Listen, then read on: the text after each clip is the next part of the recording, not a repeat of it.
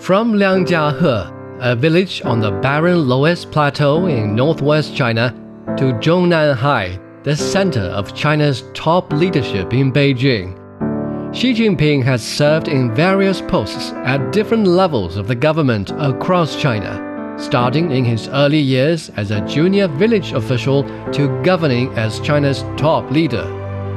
What's he like as an individual and as a leader? How have his work experiences from earlier decades been influencing his leadership as the national leader? What are some of the core principles that have guided his decisions and actions? I consider myself a relatively hard-working person. I know very well that people's biggest concerns are education, employment, income. We can't pursue development through destructive methods, depleting the legacies from our ancestors while exhausting the options for our future generations. The Stories of Xi Jinping podcast series shares the life and work experiences of Xi Jinping and explores the formation of his governing principles, philosophy, beliefs, among others. Getting to know Xi's thoughts on national governance and how his leadership took shape may help you better understand China's path, governance, and principles. You can follow the Stories of Xi Jinping podcast series on all major podcast platforms.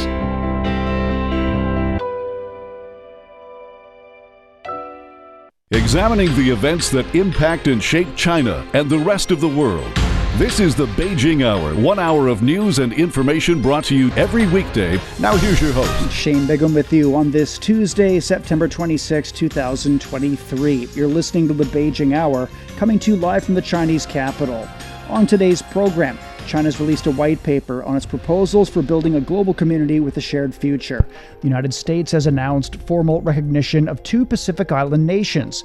A report from the UN says women and girls are being failed in the fight for gender equality. In business, China's domestic tourism market reports surging holiday bookings. In sports, China's dominance at the Hangzhou Asian Games. In culture and entertainment, Beijing's decorated with flowers for the mid-autumn and National Day holidays. First of all, the day's top stories. China's released a white paper on its proposals and actions on building a global community with a shared future. It's been 10 years since Chinese President Xi Jinping proposed the idea. The white paper highlighted the Belt and Road Initiative as an example and pointed out that China offered its plan to resolve major issues with its initiatives on global development, peace, and civilization. Dai Kai has more. The white paper comes at a time when the idea of building a global community of shared future has been around for 10 years. Over the past decade, there's been multiple progress in turning this idea into reality. China's political bureau member of the CPC Central Committee and Foreign Minister Wang Yi said the idea has gained wider international recognition. Over the past decade, with the direct planning and personal involvement of President Xi, building a community with a shared future for mankind has been turning from an idea into action and spreading wide across the world. In a transforming world, it stands for what is right, and in the face of challenges and crises, it inspires courage and resolve. The first part of the paper highlights how globalization is optimized, and that allocation of resources like labor, like technology, as well as capital. Those resources are like turning isolated ponds and small rivers into one vast ocean where, the market has become a world market. And it says cooperation and mutual benefit are the only correct choices. The document also points out that global challenges demand global solutions. The paper argues that in the face of global crises, we must abandon what they call the zero-sum game mentality and engage in global cooperation. The white paper calls on nations to come together, working hand in hand, to collectively build a global community of shared future. That was Dai Kai reporting. The international community's widely acknowledged China's proposal on building a community with a shared future for mankind. The United Nations incorporated the idea into its security resolutions for the first time in 2017. International resolutions, including those on the crisis in Afghanistan, food shortages, and human rights, also highlighted the China-initiated concept. Wang Haiyang takes a look at President Xi Jinping's vision for a community with a shared future and its significance. In 2013, Chinese President Xi Jinping first introduced the concept of building a community with a shared future for mankind in his speech at the Moscow State Institute of International Relations. President Xi's vision has become increasingly significant as the international community responds to the multiple crises while striving to promote socio-economic development. At the 70th session of the UN General Assembly in 2015, Xi called on countries to build a new type of international relations built on win-win cooperation, and to jointly build a community with a shared future for mankind. In January 2017, President Xi renewed his call for this community with a shared future during a keynote speech at the United Nations office in Geneva. He called on the international community to promote dialogue and consultation, pursue cooperative and sustainable security. He said all countries should seek common prosperity through win-win cooperation. The Chinese president also stressed the importance of maintaining harmony between human and nature, and the need to pursue green development. That was Wang Haiyang reporting. One approach to building a global community with a shared future is by practicing multilateralism. Venezuelan Foreign Minister Yvan Gil has voiced his support for China at the United Nations General Assembly. Reproduciendo lógicas coloniales e imperiales.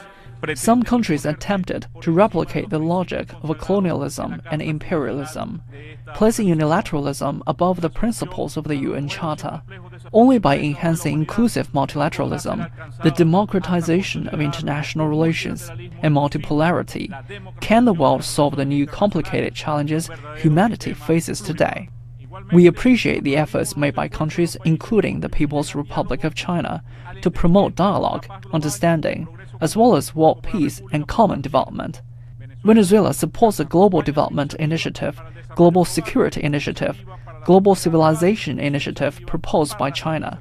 The foreign minister says Venezuela is willing to work with other countries in solidarity and cooperation to push for stability and prosperity for mankind.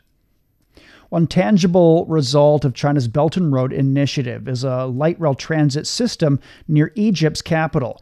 The first phase of the Ramadan Railway project connects Cairo with its surrounding areas and has a capacity of 360,000 passengers per day. Aaron Leo rode on those trains. In the eastern part of Egypt's capital, Cairo, a new city is emerging. To meet the commuting needs of 5 million residents, a light rail transit system built by China has been put into operation. Every day, takes the metro, it's cheaper than my car. The environment inside the train is really nice, and it's very convenient. Hanbao, the project director, has witnessed the entire process. The LRT is capable of operating in Egypt's harsh desert environment with high levels, dust, extreme temperatures, and intense sunlight.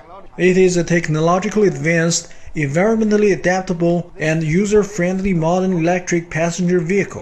It has been customized to suit the local operating environment, establishing a good reputation for Chinese technology in the Egyptian market.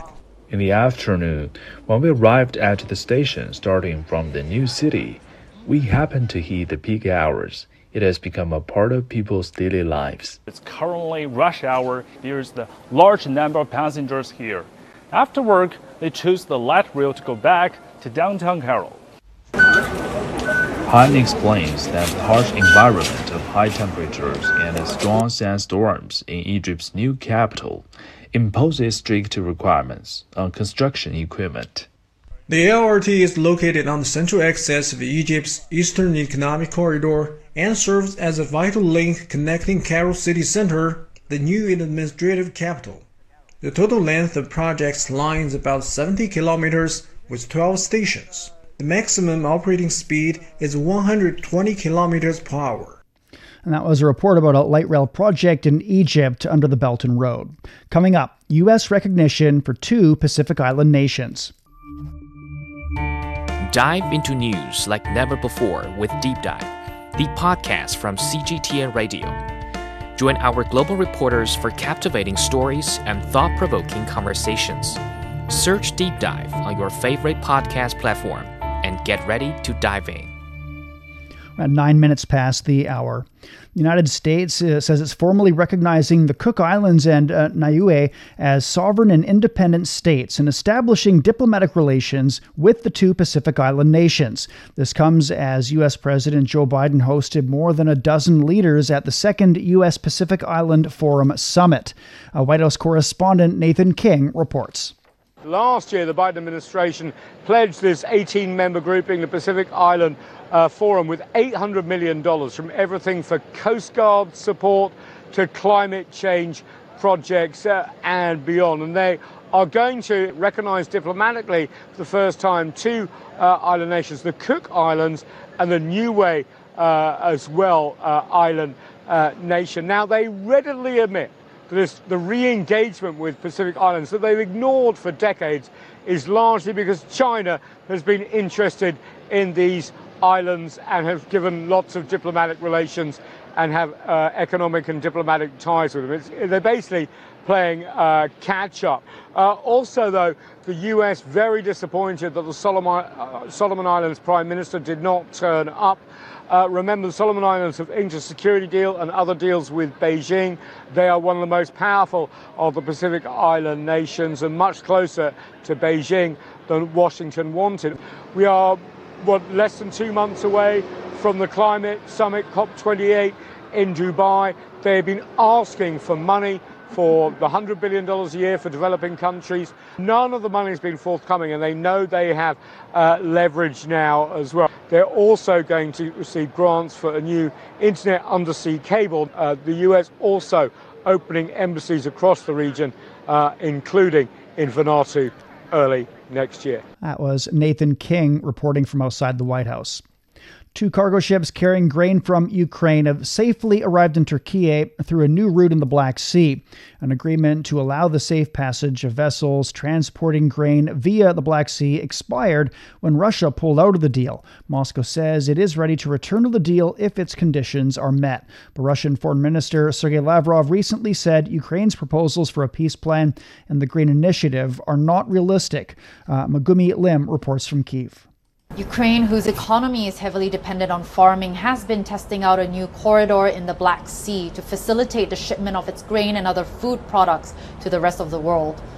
Ukraine is a major exporter of grain, and it is hoping to keep its economy running and to avoid a global food security crisis ever since Russia backed out of the Black Sea grain deal in July.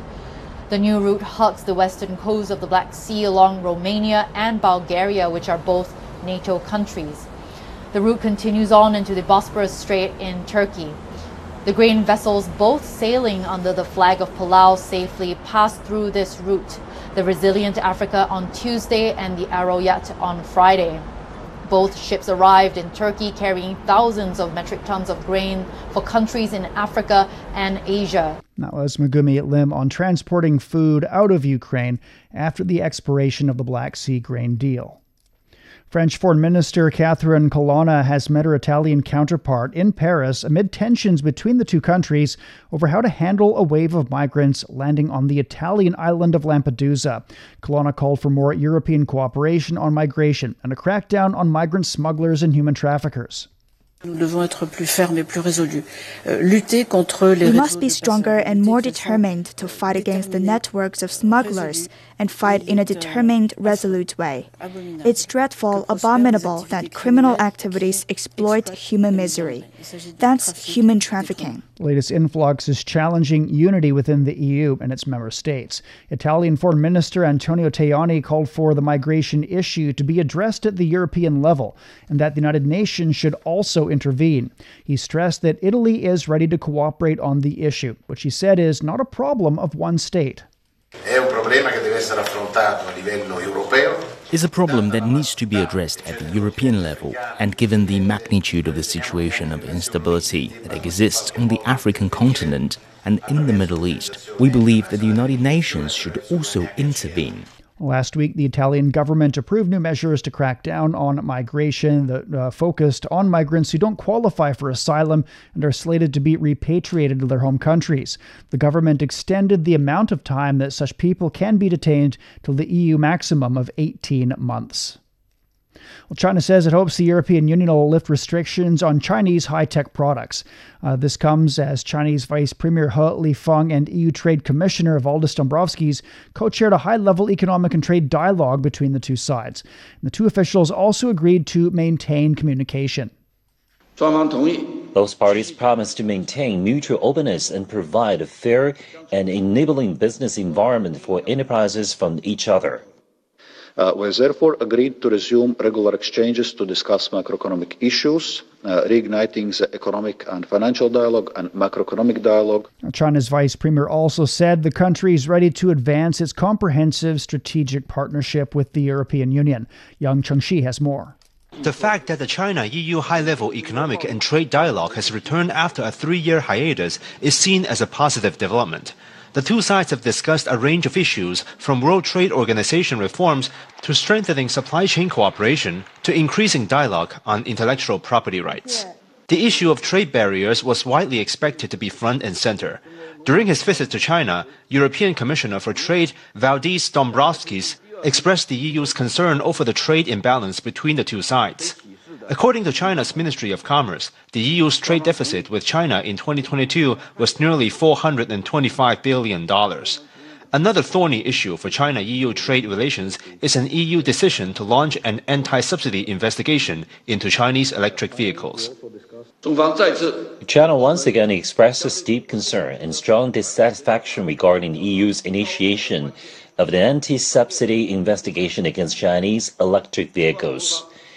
China hopes that all parties involved would exercise caution, continue to maintain a market that is free and open, which would benefit European consumers, promote green and low-carbon development in Europe, and contribute to global climate change cooperation. Maintaining a healthy trade and investment relationship between China and the EU is hugely important for the economies of both sides. Last year, China and the EU were each other's second-largest trading partners, and investments in China from France and Germany has continued to grow during the first 7 months this year. That was Yang Chengshi reporting. You're listening to the Beijing Hour. Coming up, the UN issues a report on gender equality. Climate Watch is CGTN Radio's new podcast focusing on the impact of climate change. We have conversations with people on the front line about this critical issue. Listen to Climate Watch on all major podcast platforms and join us in taking action to save the planet we call home. At 16 minutes past the hour. A recent United Nations report says the world is failing women and girls. New figures show an additional $360 billion in investment per year is required to achieve gender equality. That, and empowering women and girls, is one of the UN's Sustainable Development Goals for 2030. Gender issues have been a problem in the United States, where women have been fighting gender-based pay disparity and very slow progress. It's made worse, coupled with racial discrimination. Nitsa Soledad Perez reports. Equal pay! Equal pay for equal value work. Sounds simple and fair, but still elusive in today's world. The world is falling short of achieving gender equality, and this becomes an ever increasingly distant goal. Recent setbacks, particularly affecting the lives of women and girls living in fragile or conflict-affected countries, along with growing vulnerability due to human-induced climate change, are exacerbating this outlook. In the U.S., 2023 marks the 60th anniversary of the Equal Pay Act, a law mandating that women and men receive the same pay for the same work. Enforcement, however, has been the challenge. The U.S. ranks 43rd in the World Economic Forum's Global Gender Gap Index. Latest U.S. government figures show women make an average 84 cents for every dollar paid to a man. And although this gender pay gap is the lowest it's ever been, progress has been slow and uneven across ethnicities, race, and age divisions. A lot of it has to do also with the percentage of women in the labor force. It has to do with women having this role as caretakers, where they are unfortunately forced either to stay at home or they go into the labor force, they're not making that much, and then they go home, and then when they go back into the labor force, they're still at that same level, so they don't actually go up. Many of those who achieve salary equality have had to fight hard for it. In 2019, U.S. women's national soccer team players filed a $67 million class action lawsuit, arguing their compensation was unfair compared to their male counterparts. After 3 years of litigation, the U.S. Soccer Federation agreed to settle the suit for $24 million and adopt a new collective bargaining structure that allows for women to be paid more. In 2018, it was revealed that Claire Foy, star of hit Netflix show The Crown, was paid significantly less than a male co-star. Producers only pledged to rectify the disparity in response to a public outcry. Women's groups in the U.S. are asking private companies to exercise pay transparency and for women to more aggressively confront disparities. That goes hand in hand with companies coming forward and saying this is what we're paying each employee and having that really clear. The wage disparity is even more significant for African American and Latina women, pointing to a deeper systemic issue of gender and race discrimination. That was Nitsa Soledad Perez reporting on racial and gender gaps in the United States. Media reports say Japan will begin dumping the second batch of nuclear-contaminated water into the Pacific Ocean around the end of the month or early October. If that plan goes ahead, another 7,800 tons of wastewater will enter the global marine ecosystem. An Indian ecologist is warning that the environment will retaliate. Unadi Gupta reports. Dr. Diksha Dave is an ecologist with over 15 years of experience in the domain of environmental sciences and sustainable development. She states that the decontamination of the radioactive water will have long-term effects on the environment, and an urgent approach towards the decontamination of the water is required on a global scale. The radioactive wastewater contains both the soluble and insoluble radioactive and non-radioactive substances. The goal is to decontaminate the wastewater to the extent that the total volume of the effluent decontamination can be released either directly into the environment or recycled. The filtering process removes strontium-19, iodine-129 and carbon-14, but tritium, which is a radioactive isotope of hydrogen, is hard to separate. Tritium is considered to be harmless because its radiations are of low energy, which are not able to penetrate human skin. However, large amounts may cause a problem. Technology cannot replace the nature in its original form in any case. We have seen that in the past. So goes for Fukushima-treated wastewater also. Compounds like tritium in nuclear-contaminated water are causing diseases like leukemia and solid cancer. Dr. Diksha Dave says health effects in humans triggered by ionizing radiation like tritium have deterministic and stochastic effects. The deterministic effects to health are caused due to killing of tissue stem cells in those exposed to ionizing radiations at more than threshold doses for tissue reactions. This form of exposure to radiations can cause achomia and permanent infertility, as well as skin lesions and hematopoietic disorders. When pregnant women are exposed to ionizing radiations, embryonic death and malformation are provoked in fetuses. Likewise, stochastic effects are a result of DNA mutations in cells of the tissues exposed to ionizing radiations. Typical stochastic effects are cancer, leukemia. Community is the mainstay of the environment. This plight is being faced by fishermen when their livelihoods are affected by environmental consequences. 30-year-old Vinay Kumar, a fisherman of Yamuna Ghat, echoes the sentiment of the fishing community. Troubled by the recent condition of the Yamuna River, he relates to the plight of fishermen across the globe. The fisherman community can't let it happen again. It's their bread and butter. We have been reading their plight on social media. Customers are getting skeptical in buying from them at the local level because they don't want to die of eating their favorite dish. India or Japan, it's all the same. No one wants contaminated food. This decision has affected local sales. There are a lot of families who get their daily bread from this profession. We are not convinced by this decision generally. Like Yamuna has been affected by the wastewater and has affected our production and sales. Companies like TEPCO has promised to publish online real-time data on the water's radioactivity levels on an online portal devoted to explaining the treatment and discharge process in multiple languages. A decision for the environment is the decision for a large pool of residents, communities, stakeholders, and much more. So to gauge the effects, we have to wait, as stated environment retaliates, but it takes time for it. For the Beijing Hour, I'm Unnati Gupta. About 24 minutes past the hour.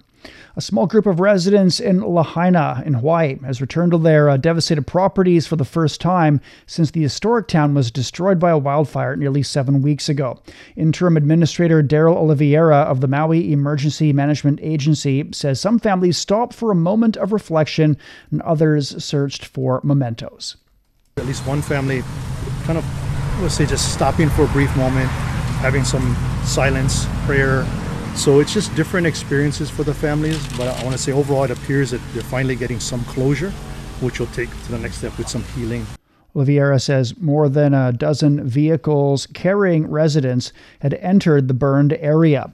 The wildfire started on August the 8th. It killed at least 97 people and destroyed more than 2,000 buildings, most of them people's homes. The U.S. National Snow and Ice Data Center says Antarctic sea ice levels have hit record lows. This sparks fears among scientists that the impacts of climate change at the South Pole are ramping up. Our researchers warn that the shift could have dire consequences for animals like penguins, which breed and rear their young on the sea ice, while also hastening global warming. Antarctic sea ice extent peaked this year on September the 10th, the lowest winter maximum since satellite records began in 1979. Sea ice researcher Aryan Pirich at Australia's Monash University says sea ice is an important part of the ecosystem. The ice is far away. It's something we don't see every day, but it affects ecosystems, it affects fisheries, it affects global climate, and it affects our sea level. So it's actually something that's really important in the Earth system and that we should care about. I guess the key message here is that to protect these frozen parts of the world that are really important for a whole number of reasons, we really need to reduce our greenhouse gas emissions. We need to reduce them as much as we can, as fast as we can. Summer Antarctic sea ice also hit a record low in February, breaking the previous mark that was set in 2022. Hoxton Farms in London is crafting sustainable fats from stem cells to make plant-based foods taste better and attract more people to eat alternatives to meat. The company says cultivated fat is environmentally better, using less land, less energy, and less intensive production methods. Co-founder Ed Steele says a barrier to lab-grown meat has been the high production cost, and companies have been trying to reduce costs by 99%. Initially, the costs of things like cultivated meat and products containing cultivated fat might be higher than a burger or a sausage that you buy in the supermarket. But over time, that will change. And what we make is made in a really efficient way. It has plenty of other benefits, but in terms of cost specifically, we'll manage to reduce the cost down to below the cost of eating traditional meat. U.S. regulators approved the sale of chicken made from animal cells in June, allowing two California companies to offer lab-grown meat to the nation's restaurant tables and supermarket shelves. In January, a report on lab-grown meat claimed that the industry is projected to be worth a little under $2 billion by 2035. Beijing's 16 degrees overnight. Tomorrow sunny with a high of 27. Chongqing's down to 20 this evening, then moderate rainfall and 26.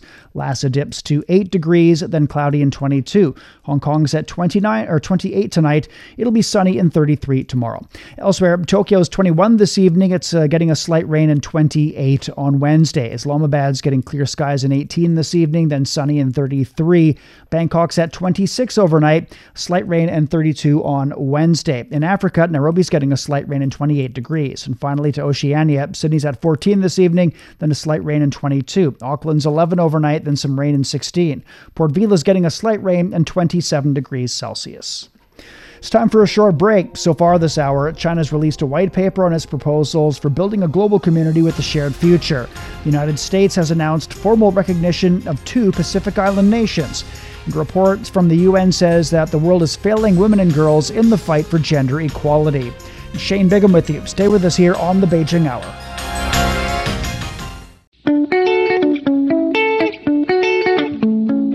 Ever wondered what's actually going on in Africa through the perspective of an African? How are things really going between China and Africa? What's the narrative of this relationship? Well, get a perspective with China-Africa Talk. Hear from African diplomats, entrepreneurs, academics, Chinese natives, and more. Get on our wavelength every week to find out what's real with China-Africa Talk. Find us on your favorite podcast. We'll see you there.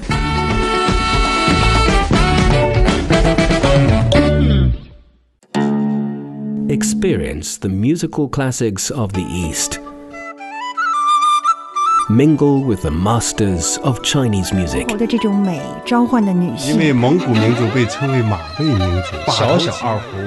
Talks.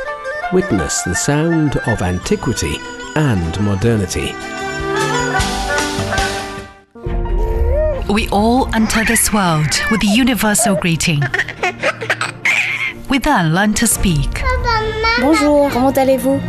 Hoy estoy muy contenta. Though our languages, cultures, and traditions may differ, we still share one thing in common.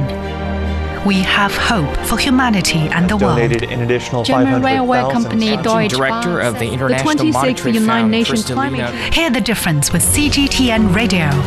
Join our global network to connect with the world. CGTN Radio. Hear the difference. I love you. 我爱你. This might be the easiest way to say I love you, since there are so many other romantic expressions. No matter if you're a rookie, 你好, 我的中文已点点, or a sophisticated learner, 我来北京5年了, 我是本地人, there is definitely something that will interest you. Check out Takeaway Chinese, a word that starts with 你好. Examining the events that impact and shape China and the rest of the world. This is the Beijing Hour, 1 hour of news and information brought to you every weekday. Now here's your host. Shane Bigham with you on this Tuesday. Still to come, in business, China's domestic tourism market reports surging holiday bookings. In sports, China's dominance at the Hangzhou Asian Games. In culture and entertainment, Beijing's decorated with flowers for the mid-autumn and National Day holidays. To contact us, you can email audionewsroom@cgtn.com or follow our X account, formerly Twitter, @CGTN Radio. First of all, though, checking the day's headlines, here's Zhu Tianlu. Thank you, Shane. China is calling on all countries to communicate with each other, jointly shoulder the responsibilities of governance, and come to consensuses on issues of global concern. In a white paper on China's proposal and action on building a global community with a shared future, China says countries should work together in both facing current challenges and creating a better future. President Xi Jinping proposed the idea of a community with a shared future 10 years ago. Foreign Minister Wang Yi explained why it is important to work toward that goal. What we have achieved over the past 10 years has proven once again that building a community with a shared future for mankind is the right choice, one that is made based on a keen understanding of history and promotes human development. Entering the 21st century, humanity has broken the boundaries of geography, ethnicity, and culture and lives in the same global village. We are increasingly becoming a community with shared interests, shared responsibilities, and a shared future, where our interest and security are intertwined. Officials say China will continue to champion multilateralism and promote the green development of the Belt and Road. Ukraine says U.S. Abrams battle tanks have arrived and will soon be deployed on the front line. Meanwhile, Kyiv says special forces killed Russia's commander of the Black Sea Fleet in a missile attack in Sevastopol last week. Russia's defense ministry did not immediately comment on whether Admiral Viktor Sokolov is dead. Canadian opposition parties have called on the Speaker of the House of Commons to resign for inviting a man who fought for a Nazi military unit to attend a speech by the Ukrainian president. Anthony Rota invited Yaroslav Hunka and introduced him as a war hero who fought for the 1st Ukrainian Division. That division was a voluntary unit under the command of Nazis. Canadian Prime Minister Justin Trudeau says the incident is deeply embarrassing. The Speaker has acknowledged his mistake and has apologised, but this is something that is deeply embarrassing to the Parliament of Canada and, by extension, to all Canadians. I think particularly of Jewish MPs and all members of the Jewish community across the country who are commemorating Yom Kippur today. Opposition leader Pierre Poilievre blamed Trudeau and the Liberal government for creating a massive diplomatic embarrassment and shame for not properly vetting Hunker. The New Democratic Party House leader Peter Julien and Bloc Québécois leader Yves-François Blanchet both said Anthony Rota should step down. France's foreign minister says Paris will continue to support ousted president of Niger, Mohamed Bazoum. The announcement came a day after President Emmanuel Macron said France will pull its troops out of Niger by the end of this year. France has also recalled its ambassador. There has been pressure from Niger's junta and anti-French demonstrations since the coup in July. Macron says he still regards Bazoum as Niger's legitimate leader. Egypt is set to hold the presidential election in December. Chairman Walid Hamza of the Egyptian National Election Authority says the vote will be held over 3 days. The election process runs according to the following dates. Outside the Arab Republic of Egypt, on Friday, Saturday and Sunday, the 1st, 2nd and 3rd of December 2023. Inside the Arab Republic of Egypt, on Sunday, Monday and Tuesday, the 10th, 11th and 12th of December. President Abdel Fattah el-Sisi has yet to announce his candidacy. Analysts consider him highly likely to win and stay in power until 2030. A handful of politicians have announced their bid to run, but none of them poses a serious challenge to el-Sisi. The German transport minister has spoken out against the protective tariffs that could be imposed by the European Union on Chinese electric vehicles. Volker Wissing told local media that market barriers are not necessary and a possible trade war could quickly spread to other sectors and cause massive economic damage. Canadian Sikhs have staged a small protest outside India's diplomatic missions over the death of a Sikh leader on Canadian soil. Hundreds of protesters gathered outside Indian consulates in Toronto, Vancouver and Ottawa. Canada accused the Indian government agents of being behind the murder of Hardeep Singh Nijjar. The Indian government rejected the charge while accusing Canada of providing safe havens to anti-Indian separatists. Both countries have expelled diplomats and India suspended visas for Canadians. India deemed Nijjar a separatist. He was killed by an unknown assailant in British Columbia in June.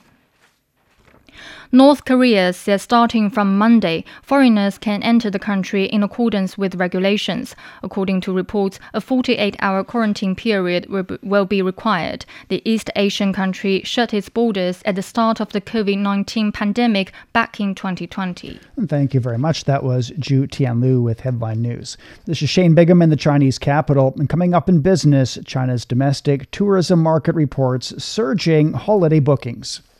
The Beijing Hour, your window on China and the rest of the world. 37 past the hour now. Stock markets on the Chinese mainland finished lower on Tuesday. Timothy Pope has more. The weak sentiment continues to be a bit of a problem for the Chinese mainland equities. Trading volumes were among the lowest they've been all year, and while some of this is normal in the lead up to the week-long National Day holiday, leaving the Shanghai Composite only just above 3,100 points.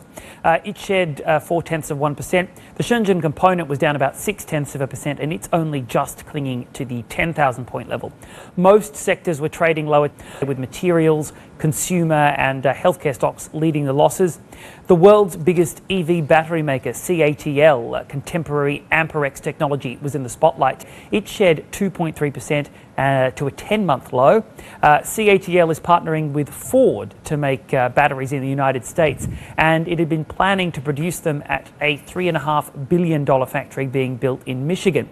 But Ford yesterday paused construction on that project, saying that it now doubts the factory can operate competitively due to the uncertainty over the ongoing U.S. auto workers' strike. That was market analyst Timothy Pope in Shanghai. In Hong Kong, the Hang Seng Index was down nearly 1.5%. In Japan, the Nikkei lost over 1%. Tour reservations and advance bookings of hotels and homestays are surging in China as the National Day holiday and the Mid-Autumn Festival coincide this year. The holiday season, lasting 8 days starting from Friday, is a good opportunity to enjoy travel or celebrate family reunion. One resort hotel in Qingdao, Shandong province, says over 85% of its 1,800-plus rooms have been booked. In the Shi Ma Yao community in Laoshan district, more than 100 homestays are booked up. Gua Jingjing is the general manager of a hotel in Qingdao. Customers have been booking rooms since half a month ago, and now our rooms are 90% booked. In particular, the rooms equipped with hot springs are fully booked. In Taiyuan, Shanxi province, the tourism market's also booming, with air tickets and hotel bookings peaking ahead of the holiday season. Apart from traditionally popular destinations such as Beijing, Shanghai, Chengdu, and Guangzhou, the more adventurous are seeking out niche tourist areas. Panama-flagged cruise ship Resorts World 1 has arrived in Sanya, Hainan province, becoming the first international luxury liner to stop at the coastal resort city in 3 years. 1,800 holidaymakers received flowers and gifts during a welcome ceremony at the Phoenix Island International Cruise Terminal. The cruise ship was on a winter route between Hong Kong and Sanya, which resumed international cruise ship operations a week ago.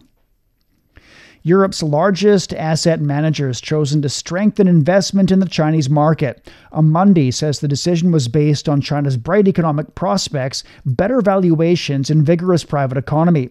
For more discussions on foreign investment in China, Guanxin spoke with Chen Jiehe, Chief Investment Officer of Novum Arcade Technologies. So we heard some mixed signals of foreign investment in China's equities. In your opinion, are Chinese equities still attractive to foreign investors? Well, the attitude of global investors to China is actually complicated. You know, there are so many global investors, and their thinking about China's market differs. I think there are at least three categories of them. The first one is the investors who know that China is about to offer a large return, and they don't meet any political disturbance, so they're pretty happy to invest. You can see some investors in this category coming from Middle East, Southeast Asia, etc. Temasek, for example, which is a Singapore sovereign fund, has been investing heavily in China and has got a very good return. The second category of investors hold a similar view about the return of China's market, and they're scared. Because of the political pressure, they might not be able to hold their positions long enough. Remember that the U.S. investors were forced to sell some Chinese telecom companies back in 2020, and they missed a very large gain after that trade. Finally, there are some investors who worry about the future return of China. They think that this large economy that has been growing for over 4 decades will stop right away because of some occult reason, which I have actually nothing to say. Well, several foreign institutions have raised their forecasts for China's economic growth and stock returns for the fourth quarter this year. What's your long-term views? My long-term view about China is based on a very large historical picture. Currently, the per capita GDP of China is around $13,000. And if you look at China's neighbor countries who share similar culture, even similar languages as China, like South Korea, Japan, Singapore, you can see that their per capita GDP lies roughly around above $40,000. So there is no reason to think that China, after over 4 decades of economic miracle, will stop because of some made-up reason. Compared with its own history, China is now having a much more completed industrial chain, a way better trained and educated labor force, and a better protected environment. So these elements build up the future for China's economic growth. For fellow investors such as myself, this is a marvelous market to make money. Like Charlie Munger once said, you know, you have to fish where the fish are. And that was Chen Jiehe, Chief Investment Officer of Novum Arcade Technologies, talking about channels to attract more foreign capital. Millions of U.S. government employees are bracing for their pay to stop at the end of the month as the government shutdown looms. House Republicans are still unable to reach a compromise over a new budget. U.S. media say the shutdown comes at a particularly precarious time for many households already struggling with persistent inflation. Reports say a government shutdown lasting beyond a month, combined with an auto workers' strike and inflation pressure, could weigh down the wider U.S. economy. Chief economist Mark Zandi at Moody's Analytics says if a shutdown were to last to the end of the year, this could be enough to tip the U.S. into a recession. Chinese tech giant Huawei's unveiled a series of new products at a high-profile launch ceremony. The event comes on the heels of the release of its flagship smartphone, the Mate 60 series. Wang Fei spoke with the company executive and a professor about Huawei's latest product release. Huawei shows off its latest products in a packed stadium. Amid expectations, its battered smartphone business is making a comeback. The company started selling its flagship Mate 60 series last month, with reviews indicating 5G speed thanks to a Chinese chip. Huawei says it's working overtime and urgently producing as many as possible without giving more details. It's instead focusing on a new ultra-thin tablet and the Harmony operating system. Our Harmony OS 4.0, launched a month ago, has now been downloaded by more than 60 million users across smartphones and tablet devices. There's an outpouring of nationalistic pride, with the audience chanting "far, far ahead" throughout the showcase, referring to Huawei's cutting-edge technologies. Hong Kong movie star Andy Lau endorsed the philosophy of ultimate design, a high-end brand which includes a Mate 60 RS smartphone and a watch. No matter where your starting point is and how many detours you have to make, as long as you persevere, you can become extraordinary. Huawei has been at the center of China-US tech rivalry. Some observers consider the product launch as symbolic of China's defiance of US restrictions. The Mate 60 smartphone series has been applauded by Chinese fans as a sign that Huawei has overcome U.S. sanctions 4 years after the company was cut off from essential chip-making technology. There are questions whether Huawei's breakthroughs could trigger an escalation of export controls. But some experts argue that efforts to contain China's chip development are hurting U.S. businesses too. In the last few years, many small US startups that were part of Huawei's supply chain also suffered. China is the world's largest semiconductor market. Chinese firms like Huawei have been forced to become self-sufficient, and once they succeed, American companies could lose even more market share. The Chinese telecoms giant is shifting its strategic direction to focus on artificial intelligence. Rotating chairwoman Meng Wanzhou says the company is committed to building a computing backbone for China. That was Huang Fei reporting. Fish farmers in China are transforming large swaths of saline alkali soil into fertile grounds, contributing to local economic growth and ecological conservation. Zhang Jicheng is the head of the Lankao Aquaculture Cooperative in Henan Province. He's confident they'll have a bumper harvest of Vename prawns. Now we can harvest over 1,000 kilograms per mule, and it shouldn't be a problem to harvest around 40,000 kilograms in total. The key to the success of Lankao Shrimp Farm is a special kind of algae. It took the research team 2 years to find it in its natural environments. And with the saline alkali soil being transformed for aquaculture, the fish farming activity itself is also helping to combat soil salinity.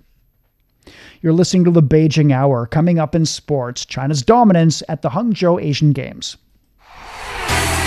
Sideline Story brings you all things sports related. The hottest topics, latest events, juiciest stories, all with a very personal take. Subscribe to Sideline Story podcast for heated sports discussions covering events that are happening in China and around the world. 47 minutes past the hour now. Turning to sports, and we begin with the Hangzhou Asian Games. Greet Asia in Hangzhou. Embrace the excitement of the Games. China continued its dominance, claiming 19 of the 38 gold medals on Monday. 19-year-old Zheng Lihao became the first Chinese athlete to break the world record in the men's 10-meter air rifle individual final. Chinese swimmers continued to dominate the pool, winning 4 of the 7 events. Yu Yiting set a new Asian Games record in the women's 200-meter individual medley, while Qin Haiyang broke the record in the men's 100-meter breaststroke final. Qin says he's happy with the result. Well, being able to clock this time and achieve this result is not a surprise to me, to be honest. I think my overall performance was pretty good.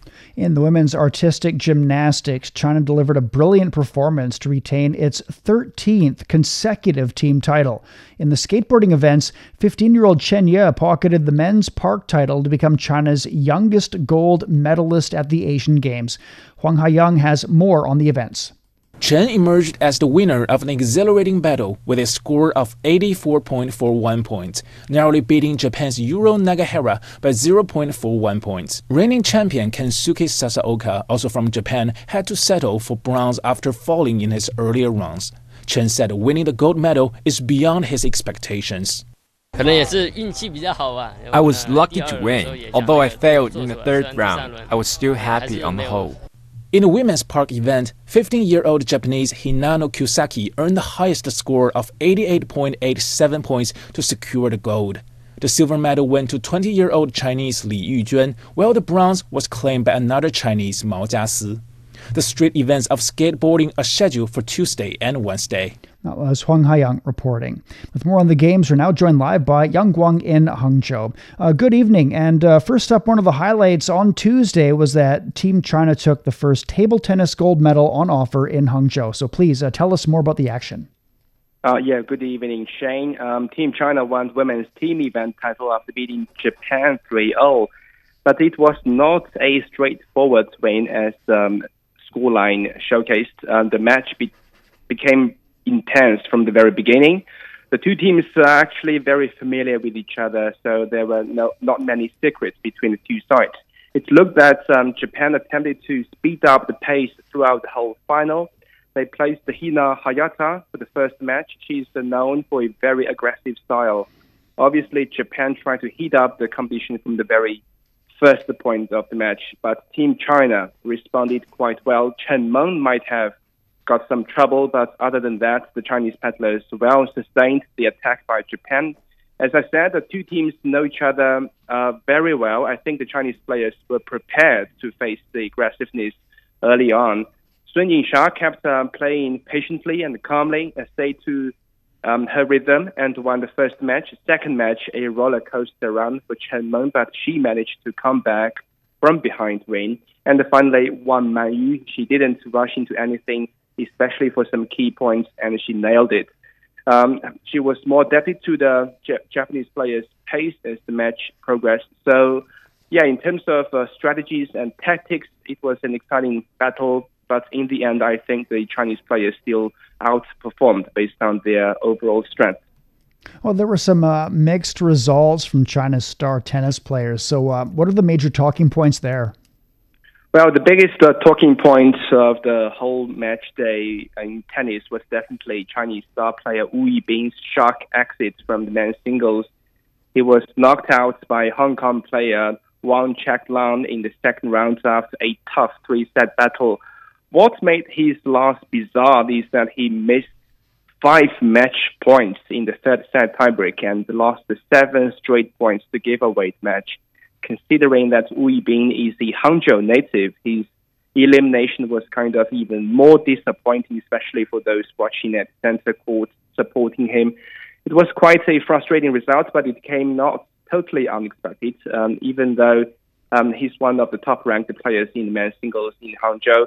We've been kind of also struggled in the first set of Monday's opening round action as well. He seemed a little rusty and worn out in Hangzhou, but he still has the men's doubles action going on at the Hangzhou Asian Games. So hopefully he can recollect form from there.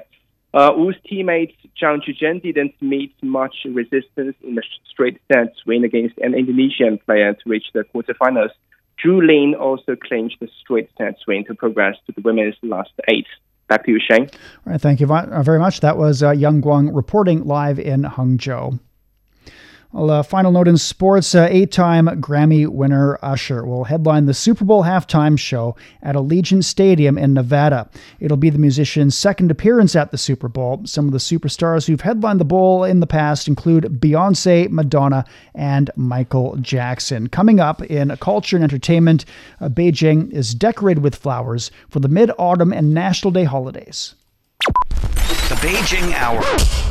Hello, I'm Peter Dinklage from X-Men Days of Future Past. You are listening to The Beijing Hour. Hi, I'm Kathy Freeman, and you're listening to The Beijing Hour. Hi, everyone. I'm Lang Lang. Welcome to The Beijing Hour. The Beijing Hour, your window to China and the world.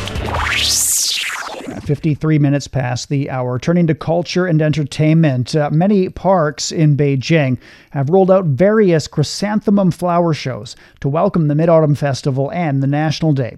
This year, the two festivals combine for an 8-day holiday season, which extends from September 29th to October the 6th.